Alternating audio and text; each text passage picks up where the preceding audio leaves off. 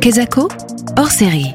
À l'occasion de la Journée internationale pour les droits des femmes, votre émission Kezako vous propose des programmes spéciaux en partenariat avec le planning familial. Bonjour et bienvenue dans Kezako, l'émission qui décortique les mots. Aujourd'hui, c'est le deuxième rendez-vous du cycle que nous vous proposons en partenariat avec le planning familial tout au long de la semaine. Et le sujet du jour est à la fois régulièrement médiatisé et en même temps profondément complexe, car tout se joue dans la sphère privée. On n'en voit que la face émergée de l'iceberg, tant il est difficile et compliqué pour les victimes d'en parler et de témoigner. Harcèlement moral ou sexuel, abus sexuels, violence conjugale, homicide, tous ces comportements violents sont souvent réunis sous le terme d'emprise. Et avant de creuser ce thème avec le planning familial, nous sommes allés vous demander ce que vous en saviez. Qu'est-ce que ça vous évoque, l'emprise Le pouvoir. La tentation. L'emprise. Hmm, quelque chose d'assez négatif, il faut bien l'avouer. Euh, l'emprise qu'on peut avoir sur quelqu'un, des emprises psychologiques, que ce soit au travail ou dans le, dans le cadre personnel. Être sous l'emprise d'un sentiment, sous l'emprise de quelqu'un. Donc ça peut être euh, tout et n'importe quoi. Autant une addiction qu'une euh, émotion, qu'une personne. On est tous sous emprise d'une certaine manière. Ça m'évoque plutôt le, le pouvoir, euh, la, voire la soumission. Finalement, c'est apprendre à trouver un équilibre entre l'emprise et la liberté. en fait, il y a les bonnes et mauvaises emprises. Retour en studio avec vous, Elisa et Léa. Vous êtes bénévoles au planning familial de Loire-Atlantique. Alors, l'emprise, Kesako Alors, on peut déjà euh, ouvrir un dictionnaire et regarder par exemple dans le Larousse ce qui en est dit. Et donc, dans le Larousse, euh, on nous dit que l'emprise, c'est une relation de domination de manipulation, de maltraitance utilisant la violence psychologique, voire la violence physique ou l'abus sexuel, en alternance avec des marques d'affection, ce qui a pour effet de vulnérabiliser une personne et de la maintenir dans un état de dépendance psychologique et ou matérielle. Donc ce qui est vraiment important, c'est de noter que le cœur de l'emprise, c'est la violence psychologique. Alors depuis novembre 2019 et puis le Grenelle des violences conjugales, l'emprise est inscrite dans la loi. Et la notion d'emprise est aujourd'hui décrite comme un engrenage central dans les violences faites aux femmes. C'est ce que vous décriviez à l'instant, euh, Léa. Est-ce que vous pouvez nous expliquer comment cet engrenage se met en place et puis quelles sont les différentes formes que peut prendre justement cette emprise? On peut définir vraiment l'emprise euh, comme une stratégie qui est un peu la même que dans une secte. Il y a vraiment une notion de dépendance comme Léa l'a décrit plus tôt. Il faut comprendre aussi que l'emprise qui peut se, mettre par exemple sur une femme, c'est pas le même type d'emprise qui peut être euh, subie pour les enfants aussi. Et on peut noter plusieurs étapes euh, assez importantes. Donc, on va d'abord avoir l'étape de séduction. Ensuite, il va y avoir la, notion de menace et d'isolement qui va être mise en place. Et puis, une sorte de création de confusion qui va faire une inversion de la culpabilité, donc entre l'agresseur et la victime. Donc, on appelle ça le gaslighting. Puis après, dans les formes que ça prend, il y a différents exemples des, euh, emprises. Donc, euh, on peut noter, par exemple, le dénigrement. Dans d'autres exemples qu'on peut noter, ça peut être la jalousie pathologique, où on peut aussi noter l'indifférence, par exemple, aux demandes affectives, donc euh, avec des exemples comme le fait de, de, bouder. On peut noter une sorte de cycle où il va y avoir de la tension, ensuite une explosion, où il va y avoir soit un passage à l'acte, soit des propos euh, beaucoup plus violents que d'habitude. Puis ensuite, on va avoir une justification et ensuite, on va appeler euh, la lune de miel. C'est l'état lune de miel où il va y avoir des excuses, des bouquets de fleurs et un pardon va être mis en place. On va retrouver la confiance et ensuite, on va recommencer. Et c'est là qu'on peut aller de plus en plus loin puisqu'on va pousser la limite de la victime. Aujourd'hui, c'est vrai que quand on parle d'emprise, on entend aussi euh, le sujet des violences conjugales. Depuis quand est-ce qu'il y a un lien qui est fait entre ces deux notions-là? Alors, c'est vraiment depuis l'affaire Jacqueline Sauvage en 2012 qu'on en a parlé euh, dans les médias.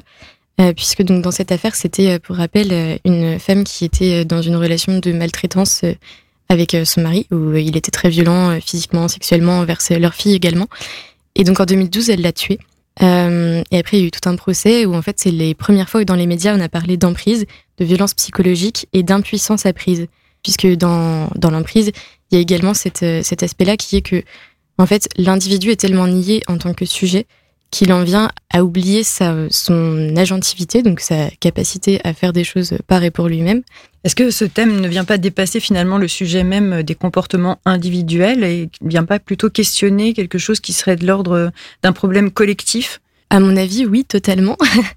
euh, puisque déjà, il y a la notion euh, de domination qui vient s'inscrire très fortement dans cette problématique-là. Et on voit qu'en fait, dans, dans l'intimité se cristallisent les dominations euh, systémiques puisque euh, dans notre société, on n'est pas sans savoir que euh, les hommes ont euh, plus de pouvoir économiquement, socialement que les femmes. Et en fait, c'est cet état de fait-là qu'on vient retrouver dans l'intimité. Pourquoi est-ce que c'est si difficile pour les personnes sous emprise de d'en parler, de partir, de quitter une situation euh, qui est dramatique? Comme on parle d'une dépendance, c'est vrai que ça va pas être facile de quitter. Maintenant, euh, dans le cas de, on parlait tout à l'heure des enfants, les violences qui sont faites souvent par des hommes envers les femmes, ce sont les mêmes types de violences qui sont faites pour les enfants.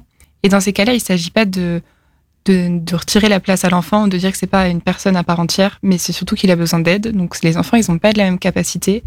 Et puis dans le cas même d'une femme qui, euh, qui est violentée, qui est euh, sous emprise, on, on, perd complètement son agentivité. Donc il y a la question de redonner la position, redonner la place à la personne en question, mais en l'aidant. Donc c'est vrai que dans le cas d'un enfant, il y a besoin que l'adulte prenne une position beaucoup moins neutre. Et puis il y a aussi, euh, nous, c'est notre rôle aussi d'essayer de proposer des espaces qui sont safe, des moments de parole, parce que le processus, il, peut être long. Euh, du fait que la violence monte progressivement, en fait, on se rend pas compte de la mise en place de cette violence. Si on a accepté l'étape d'avant, on va être plus difficilement en mesure de refuser l'étape d'après. Et ensuite, il y a encore une fois cette notion de euh, la personne qui est niée en tant qu'individu.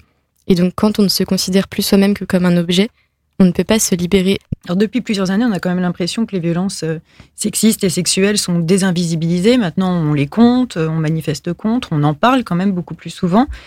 L'emprise a été euh, médiatisée grâce entre autres au mouvement MeToo. Mais est-ce que dans les faits, vraiment, les choses changent? Est-ce que vous constatez ça, vous, aujourd'hui, au planning? Il suffit de voir par exemple en 2022 le nombre de féminicides qui était en hausse, donc ça reste assez inquiétant. C'était un nombre à 146. C'est ça, et ça ça diminue pas. Donc euh, finalement on en parle beaucoup, mais ça veut pas dire que ça diminue, que ce soit aussi sur les violences sexuelles, les violences sexistes. Donc vous, Elisa et Léa, vous êtes bénévoles au planning familial, et justement comment est-ce que le planning familial agit dans la lutte contre ces violences sexistes sexuelles? Alors il y a plusieurs choses. Déjà, Elisa l'a évoqué tout à l'heure. On propose en fait un espace où euh, on peut en parler. Déjà, c'est important. Et, euh, et si, enfin, s'il y a besoin d'être réorienté vers des, structures d'urgence, euh, on travaille, euh, enfin, on peut réorienter les personnes vers euh, Citadelle, par exemple, qui est un lieu d'accueil pour pour les victimes de violences conjugales, ou vers SOS Loire-Atlantique, SOS Inceste, France Victime, ou encore Paloma pour les travailleurs et travailleuses du sexe, qui seraient dans des situations de violence également.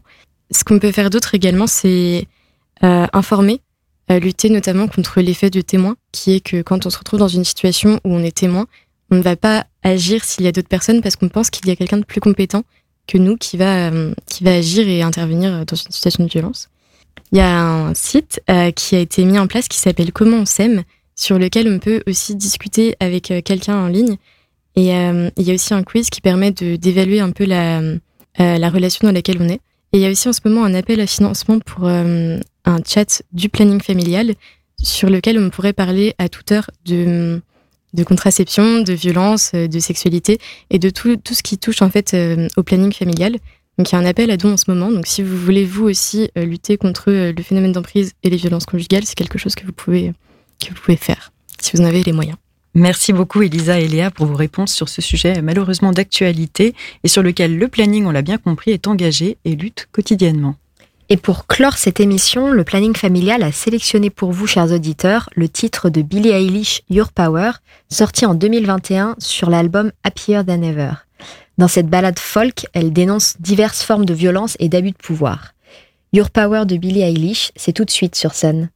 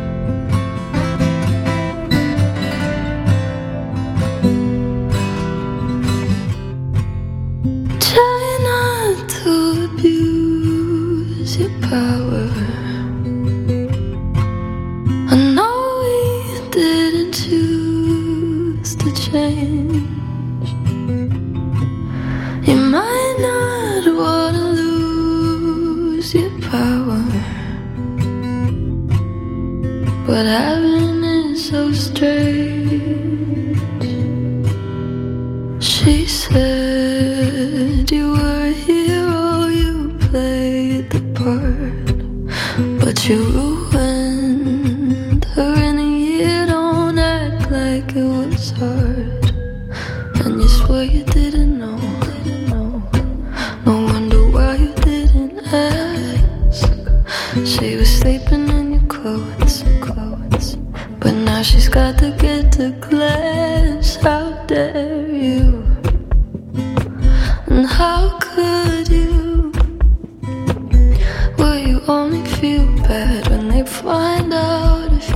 take it all back? Would you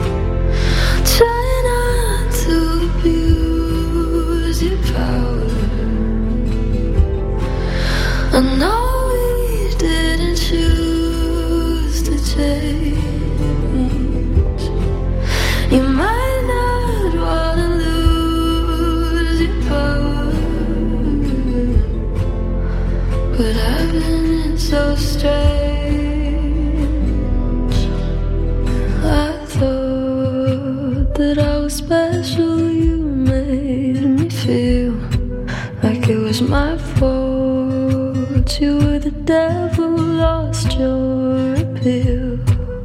Does it keep you in control? For you to keep her in a cage, and you swear you didn't know.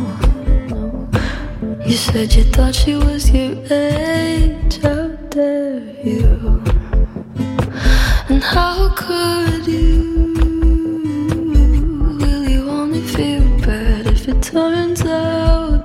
Kill your contract?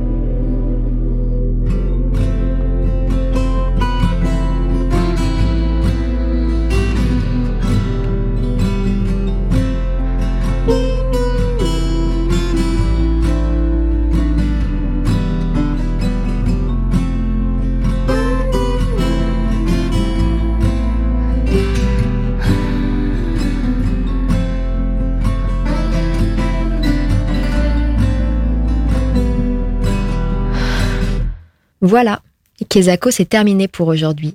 Mais on se retrouve dès demain avec l'équipe du planning familial pour parler du 8 mars. À demain sur Sun. Kezako spécial sexualité et identité au pluriel avec le planning familial. C'est du 6 au 10 mars, juste après l'actu à l'ouest sur Sun.